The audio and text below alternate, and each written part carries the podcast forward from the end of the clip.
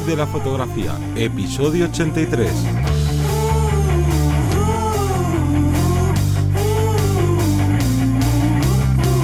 Bienvenido o bienvenida al podcast que te enseña a vivir de tu pasión, es decir, vivir de la fotografía, donde semana tras semana te traemos todo lo relacionado al mundo fotográfico como negocio.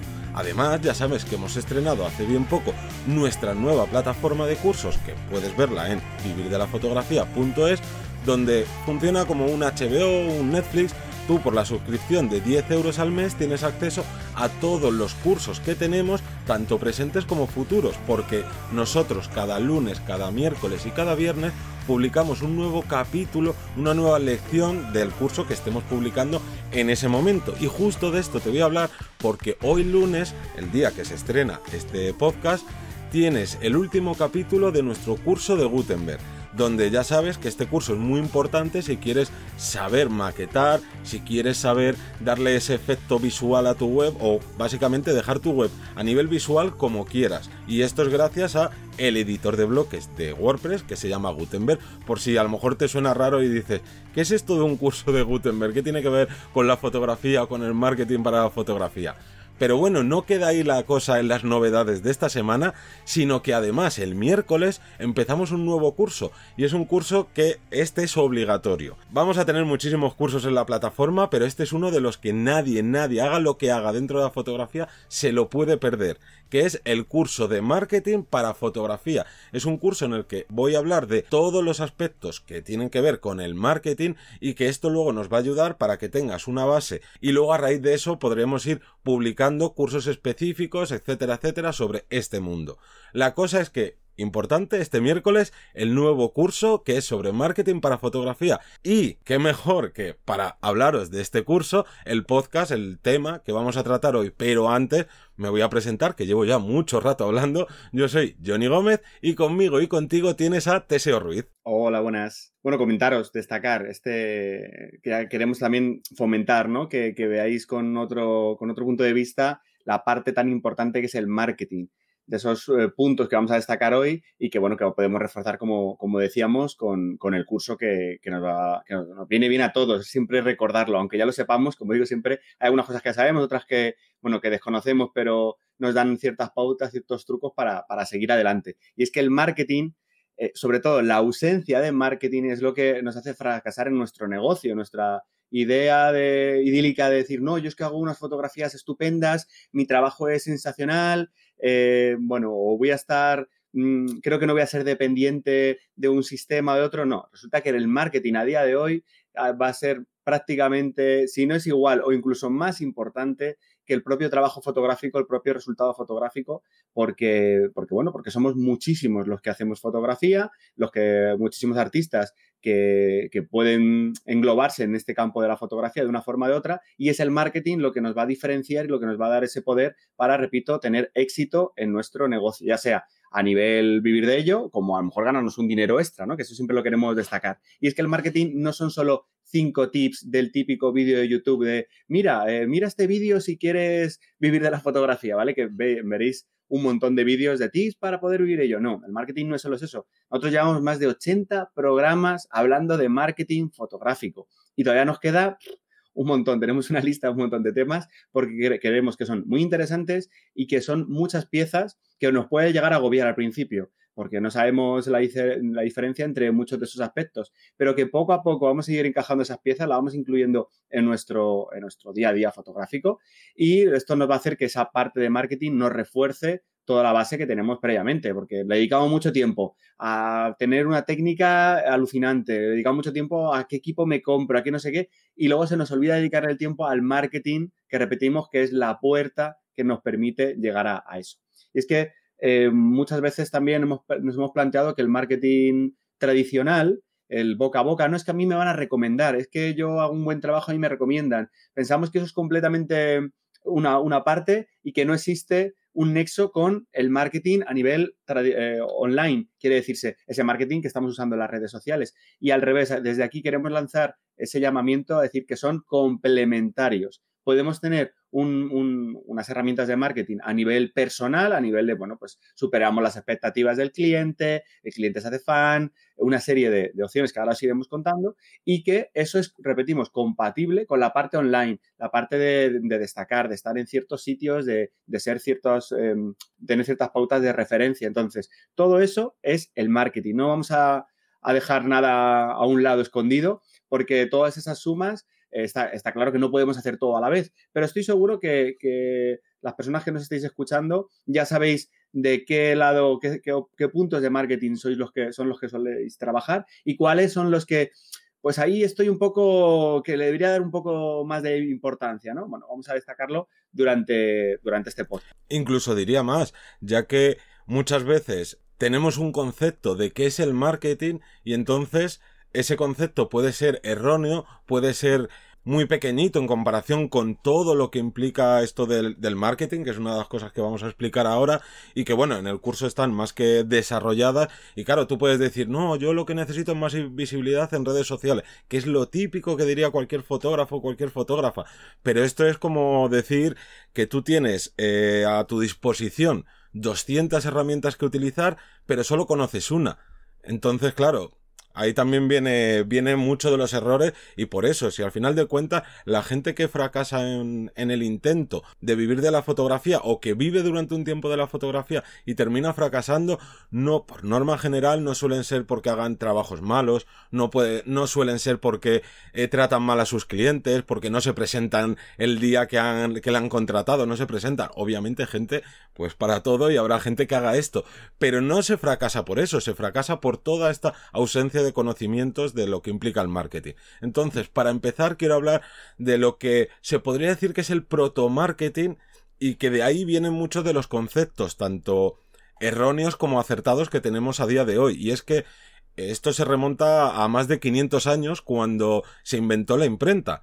Al inventarse la imprenta fue la primera vez que se creó esa posibilidad de una comunicación masiva. Ya no es... Claro, antes de la imprenta, pues los métodos de tú comunicarte con gente eran muy, muy cortos, muy pequeñitos y no podías llegar a casi nadie. Y con la facilidad que te permitía el estar haciendo, digamos, como fotocopias, pues claro, tú hacías un texto, fotocopias, venga, lo empieza a mover por todos los lados.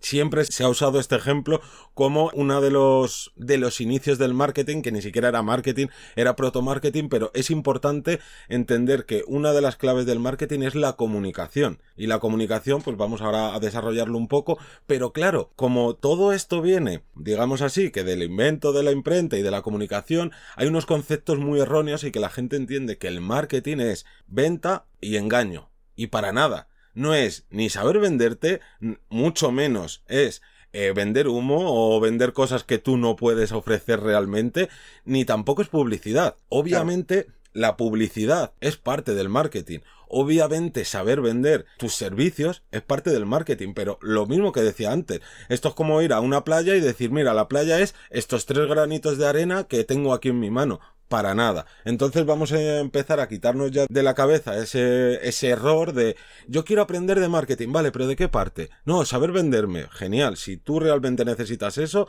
genial, pero que no digas quiero saber venderme, quiero saber esto, porque desconoces todo lo que implica el marketing. Además es que yo creo que aquí se basa un poco en lo que vemos diariamente. Pensamos que lo que vemos, como digo, eso siempre digo que hay varias realidades. Nuestra realidad, la realidad real, el entorno, como se quiera ver, hay un montón de realidades. Entonces, terminamos pensando que lo que estamos viendo en esas publicidades, que nos salta, por ejemplo, en Instagram, siempre nos aparecerá, o en YouTube, o estoy seguro que más de una le apareció el típico vídeo de sale un chico que, bueno, físicamente... pues a lo mejor no es muy despamparante, no es muy llamativo, sale así como muy tiradillo, muy tal, pero sale detrás un coche alucinante y sale, hey, este coche lo he conseguido cuando tal, un coche o lo que sea, o ¿quieres ser millonario? A mí me está funcionando. Sí, claro, claro que te está funcionando. Vamos a ver qué sistema piramidal me estás vendiendo, ¿no? Claro, esto que quiere decir que se nos queda esa idea de que el marketing es anunciar, vender humo, ser una persona que está dando un aspecto de otro más que otro, y meternos en ese personaje, y no tiene nada que ver. Vamos a saber que el marketing no es esa idea que hemos tenido hasta ahora de, pues eso, de vender humo, de intentar engañar, ¿no? Al contrario.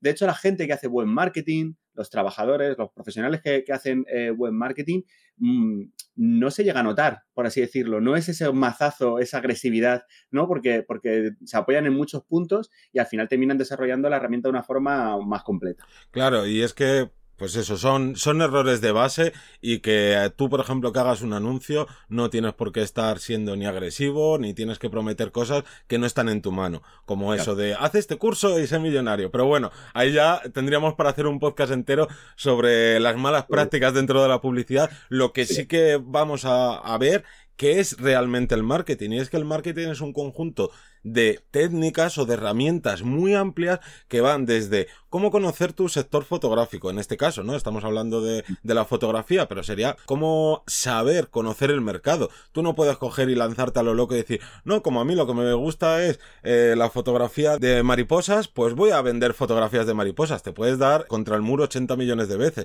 Tienes que conocer el mercado, y al conocer el mercado tienes que conocer a los clientes. Pero no es solo de decir, vale, mi cliente ideal tiene una edad entre esto y esto y tal. No, conocer todo, conocer qué necesidades tienen, porque otro de los grandes problemas es estar ofreciendo a tu tipo de cliente cosas que no necesita y por tanto no te van a contratar.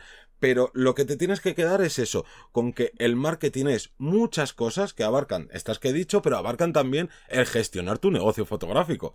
El que tengas ahí una planificación de qué gastos tienes mensualmente, cuánto estás cobrando de media al año, porque no es un trabajo, ¿no? Este tipo de trabajo no ganas 800, 1000, 1500 euros al mes y ya está, ¿no? Es muy fluctuante y tienes que hacer muchas cosas, entre ellas esto y el análisis, por ejemplo. Pero bueno, no vamos a empezar a detallar cada punto.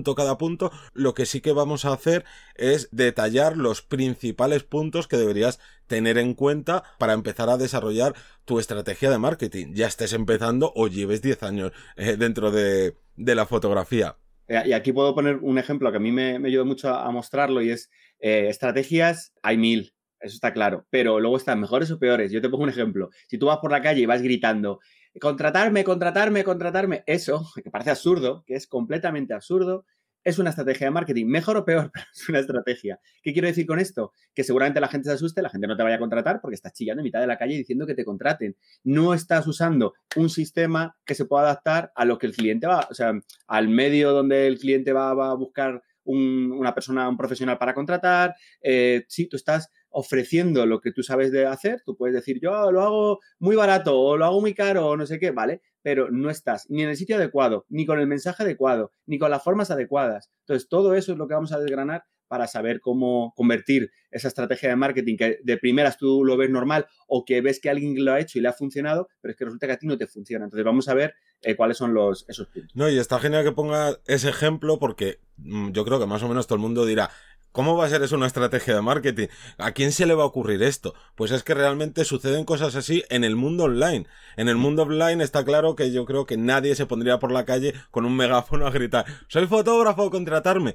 Pero muchas veces hacemos eso. Ahí tú estás mostrando tu marca personal, estás ofreciendo servicio, es decir, estás haciendo todas estas, bueno, muchas de las partes de marketing, pero claro, totalmente erróneas. Entonces, para que no cometas esos errores, te vamos a dar unas pautas que, si quieres, coge papel y boli o coge tu smartphone, tablet o ordenador y empieza a apuntar, porque lo primero que hay que hacer es conocer el mercado y conocerte a ti mismo, porque aquí todo lo que vamos a decir no es cojo una parte y la otra me olvido. En este caso, menos todavía. Porque sí, tú puedes haber hecho un estudio de mercado, que tenemos un podcast específico sobre ello, y dices, vale, yo he hecho este estudio de mercado y resulta que en mi ciudad ahora hay una gran oportunidad, por ejemplo, en la fotografía de mascotas. Genial, pero te tienes que estudiar a ti mismo. ¿Qué tal se te da a ti el trato con los animales? A lo mejor eres miedoso con los animales, o yo qué sé, o desprendes tal feromonas o tal cosa que caes mal a los animales y no te llevas muy bien. Pues por mucho que hayas hecho el estudio de mercado, si no te analizas a ti mismo, no te sirve de nada, te vuelves a dar otra vez contra la pared. Entonces, aquí yo te diría que te hicieras 3 preguntas, que sería, ¿qué tipos de fotografías se demandan más? ¿En qué crees que eres bueno dentro de todos los sectores de la fotografía? ¿Y cuál te apasiona?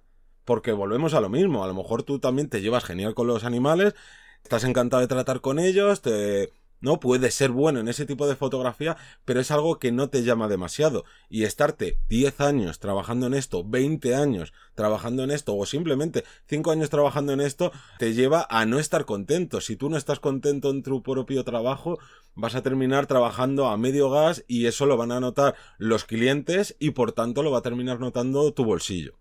Otro punto sería ofrecer servicios alineados al cliente. Tendemos a pensar que mi precio son 50 euros la hora, 70, 30, 5, los euros o los dólares o la moneda que queráis. Claro, pero muchas veces pensamos que eso es para mí, pero ¿cuánto está dispuesto a pagar el cliente? Cuando en ese estudio de mercado, ¿en qué zona estamos? Es que no tiene nada que ver una capital de una ciudad, a un pueblo, incluso por barrios, es completamente diferente. Entonces tenemos que hacer ese estudio y también, bueno, pues en ocasiones a lo mejor mi calidad mi trabajo tiene una calidad muy alta, pues a lo mejor lo que tenemos que hacer es ofrecer un paquete diferente, un lote diferente, con una calidad más inferior para que esa gente se lo pueda permitir o no. Ahí hay que hacer ese estudio de mercado y hay que ofrecer, repito, esos servicios alineados al cliente. No podemos nosotros tener una idea, el cliente otra o en este caso tener ese cambio, ¿vale? Claro. Pero además... Una parte muy fundamental es que muchas veces cuando se hacen artículos, vídeos o incluso compañeros te cuentan cómo ponen ellos los precios a cuánto cobran ellos la hora, se están olvidando de una parte muy importante. Es, tú sabes transmitir que tu trabajo, que el servicio que ofreces, el cliente sabe que realmente merece la pena pagar por eso, porque muchas veces tu trabajo merece la pena y tiene ese valor y mereces que te paguen eso, pero a lo mejor no sabes transmitirlo, ¿sabes? Sí. Y entonces ahí ya hay que buscar por qué la gente no sabe transmitir o al cliente no le llega ese valor que tú le estás ofreciendo. Eso es muy importante. Además, yo ahí me siento súper identificado porque cuando ya llevas un tiempo trabajando, por ejemplo, en fotografía de retrato, mucha de la gente que está empezando te dice, no, es que a mí me intentan abaratar el book, me intentan bajar los precios, están siempre regateando. Y yo le digo, yo voy ya por suerte muchos años que no me regatean. ¿Por qué? Porque llegas, le ofreces, esto es lo que hay, esto es lo que tal, esto es el acabado. Te ven transmitirlo de una forma, te ven trabajarlo de una forma que ni se plantean al final de la sesión o al principio de la sesión hacer un regateo. ¿Por qué? Porque te posicionan o te dan una jerarquía en la que dicen, no, es que este tío es un profesional, es normal que cobre esto.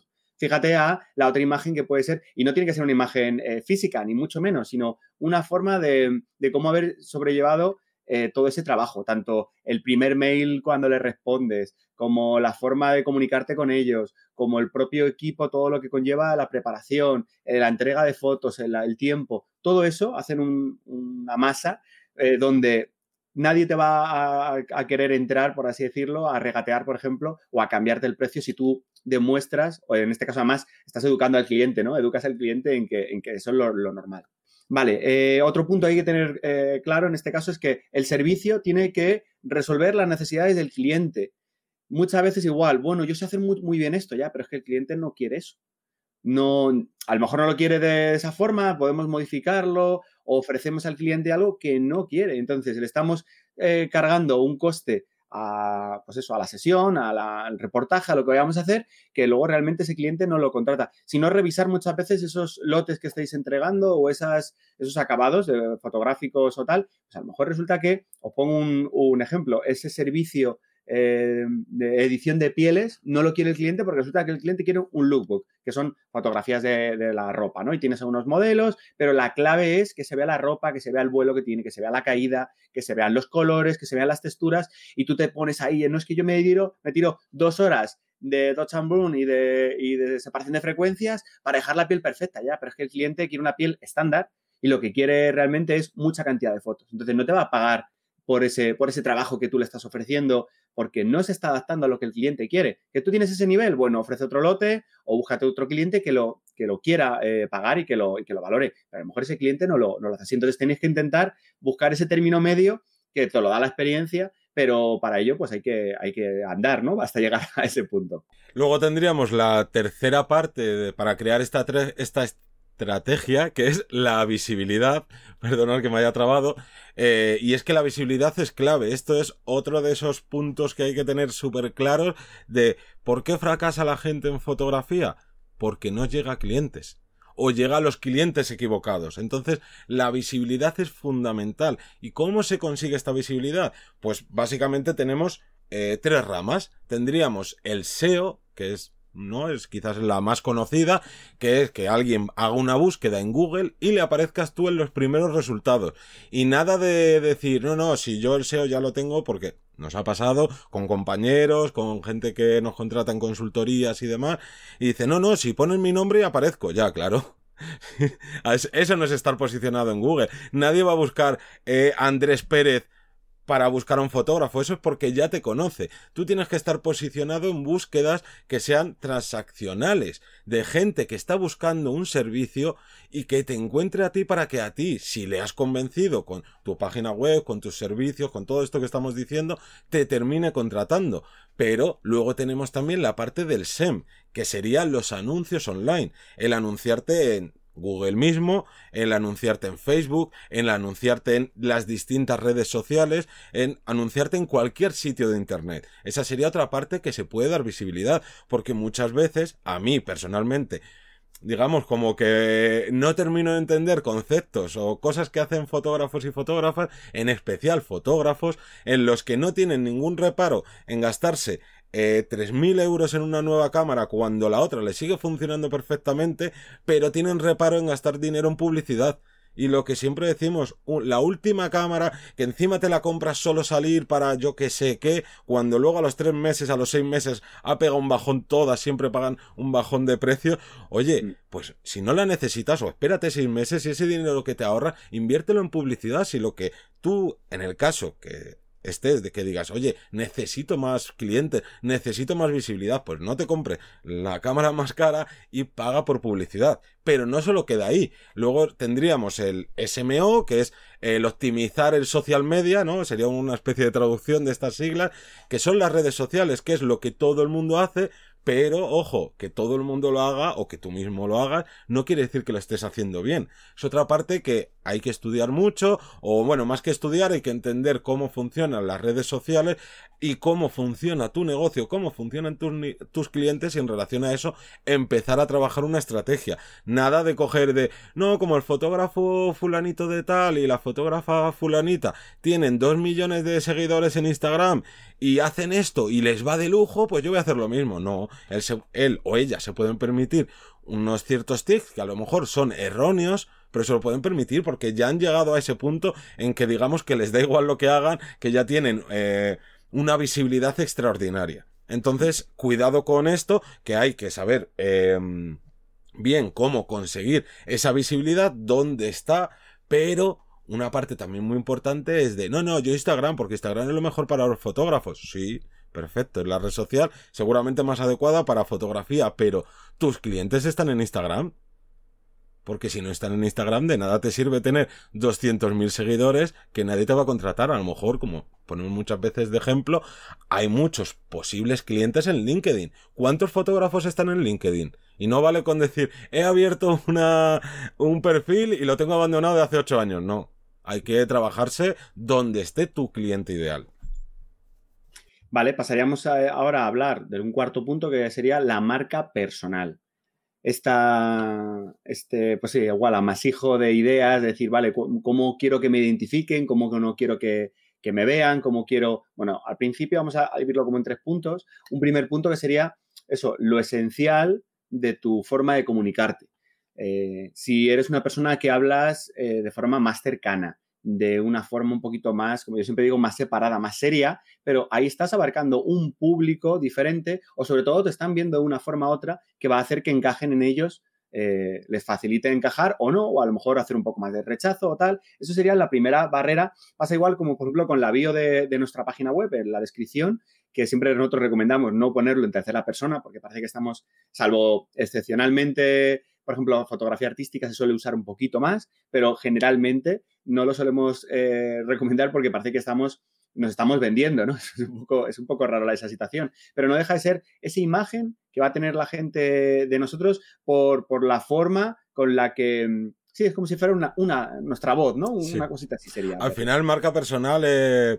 tenéis que entenderlo, que es como te aprecia la gente, o sea, no aprecio en cuanto a cariño, sino como te ve la gente. Tú imagínate que tienes una reunión con un posible cliente y llego yo ahí y me presento y digo, hola, soy Johnny Gómez y el trabajo que realiza Johnny Gómez es increíble, súper bonito. Johnny Gómez lleva 32 años en la fotografía y claro, el cliente se puede quedar así como de, ¿y este egocéntrico de dónde va? Pues el tener la bio o la típica sección donde hablas de ti en tu web, si la tienes en tercera persona y lo haces así, vas a dar esa sensación. Ojo, que si tú en tu día a día eres así, perfecto, muéstralo, pero no seas de una manera en tu trato personal, pero en el trato online seas de una manera distinta, pues no sabes ni por qué. Claro, ahí cambia, ahí justo sería el segundo punto, que sería esa personalidad con la que te identifican. Si eres una persona nerviosa, como me pasa a mí, que yo suelo ser bastante rápido a la hora de hablar y muy expresivo y muy tal, pues de nada me sirve ponerme una careta y ser otra persona. A ver, está claro que todos en redes sociales y demás, pues tendemos a crearnos ligeras máscaras para separarnos un poco y de ese personaje de redes. Eso se puede entender. Pero una cosa, como decía Johnny, es eso, es ser de una forma y otra cosa es querer aparentar otra. Más tarde, más pronto, esa máscara se va a caer si es completamente diferente a como tú eres. Entonces, la clave aquí, y aquí ya sí que sería unirlo con el tercer punto, es qué es lo que te diferencia del resto a nivel personal, qué es lo que tú puedes aportar como marca personal a la hora de diferenciarte del resto. En mi caso, bueno, pues yo tiendo a intentar ser una persona cercana, pero porque a mí me sale también ser una persona cercana. Entonces, pues me preocupo, te escribo, respondo, miramos tal cual, y a lo mejor es un trato diferente que a lo mejor con otra persona, otro fotógrafo total, no tendría cabida. No es que sea ni mejor ni peor, es mi rasgo de identidad. Entonces, si a mí alguien me pudiera describir, pues dices, pues un fotógrafo o a lo mejor muy técnico o muy tal. Ahí depende un poco de cómo te hayan visto a ti trabajar o de cómo te vean tu trabajo, para decirte, pues este fotógrafo sabe un montón, ¿no? Con ese pensamiento de, no, este fotógrafo es muy bueno. ¿Muy bueno qué significa? Que tiene buenas fotos, que tiene buena técnica, o se expresa muy bien, o le da mucho al coco, ¿no? Le da mucho a la cabeza. Todas esas descripciones se ganan a base de demostrar que con tu trabajo y con tu forma de ser en redes, en demás, eres de una forma o de otra. Y al final no deja de ser ese bloque de marca personal. Por eso yo suelo ver sobre todo patrones de personas que a lo mejor lo llevan un poco más al extremo, que aparecen que hay o fans incondicionales o haters, ¿no? O gente que le da mucho. Cuando lo llevamos un poco al extremo suele pasar eso, que aparecen dos públicos de extremo. No, pero... y quiero poner otro ejemplo de marca personal, que todo lo que has dicho está genial, pero pensar que la marca personal llega hasta puntos como de, poniéndote a ti de ejemplo, tus rastas es parte de tu marca personal. Ojo, eso no quiere decir que ahora de repente digáis, oye, pues para triunfar me voy a hacer rasta. Obviamente, eso es un error, pero es que muchas veces hacemos eso. Como dices, como a este le va bien y hace esto, yo voy a hacer lo mismo, cuando no es tu marca personal. A lo mejor la mía es que suelo ir con gorra. Pues oye, son distintas cosas que aunque tú no te pares a pensarlo o no te hayas parado nunca a pensarlo, te están diferenciando del resto. Entonces hay que ver qué es lo que te diferencia y si esa diferenciación es buena o es mala, ojo.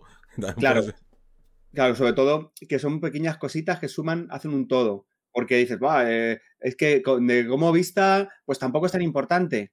No es tan importante, pero te da un plus de información que ha añadido a la forma de hablar, que ha añadido a la forma, si yo fuera... a la hora de hablar más directo o me enrollara un montón más o mi tono de voz fuera completamente recto y monótono. No sé, ahí me daría esa información sumada al resto, terminaremos creando ese pensamiento de que ese fotógrafo como es, ¿no? Esa marca personal. Si me interesa a mí o no, seguirle, contratarle y demás. Y ya para acabar, una parte fundamentalísima, aunque todas son muy necesarias, pero de nada sirve que te curres todas las partes anteriores si no haces esta, que es el análisis. Y el análisis lo dejo para el final porque es una parte que quiero recalcar mucho, pero no quiero decir que el análisis solo se haga al final, no.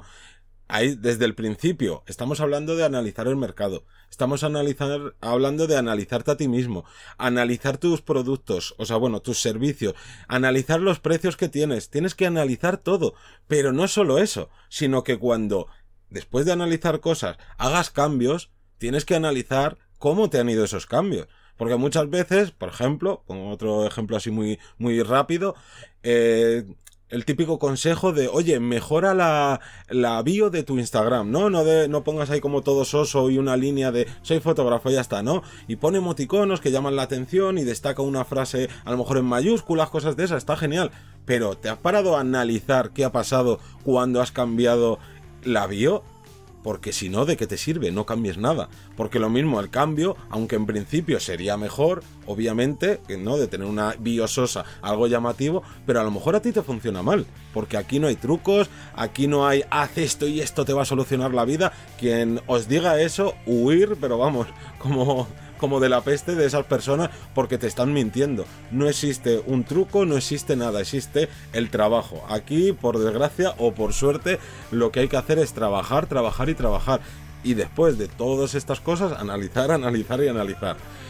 Y yo creo que con esto ya está. Si ya te digo, si eres suscriptor o suscriptora, a partir del miércoles tienes aquí todo el curso que se va a ir publicando, donde, bueno, van a ser muchas horas hablando sobre marketing, poniéndote ejemplos de cómo puedes actuar tú en los distintos casos y sobre todo enseñándote a que aprendas a hacer tú todo esto. Nada, ya repito, nada de trucos ni demás. Y si no eres suscriptor, ya sabes que por 10 euros al mes accedes a este curso y a todos los que tenemos dentro de Vivir de la Fotografía. Y aún así tienes este podcast que te va a servir de muchísimo. Has estado tomando notas de todo esto y si no, pues te estoy seguro que han estado ahí tomando notas. Exactamente. Así que nada más que decir, que nos escuchamos como todas las semanas, los lunes a las 7 de la mañana. Un saludo. Hasta luego.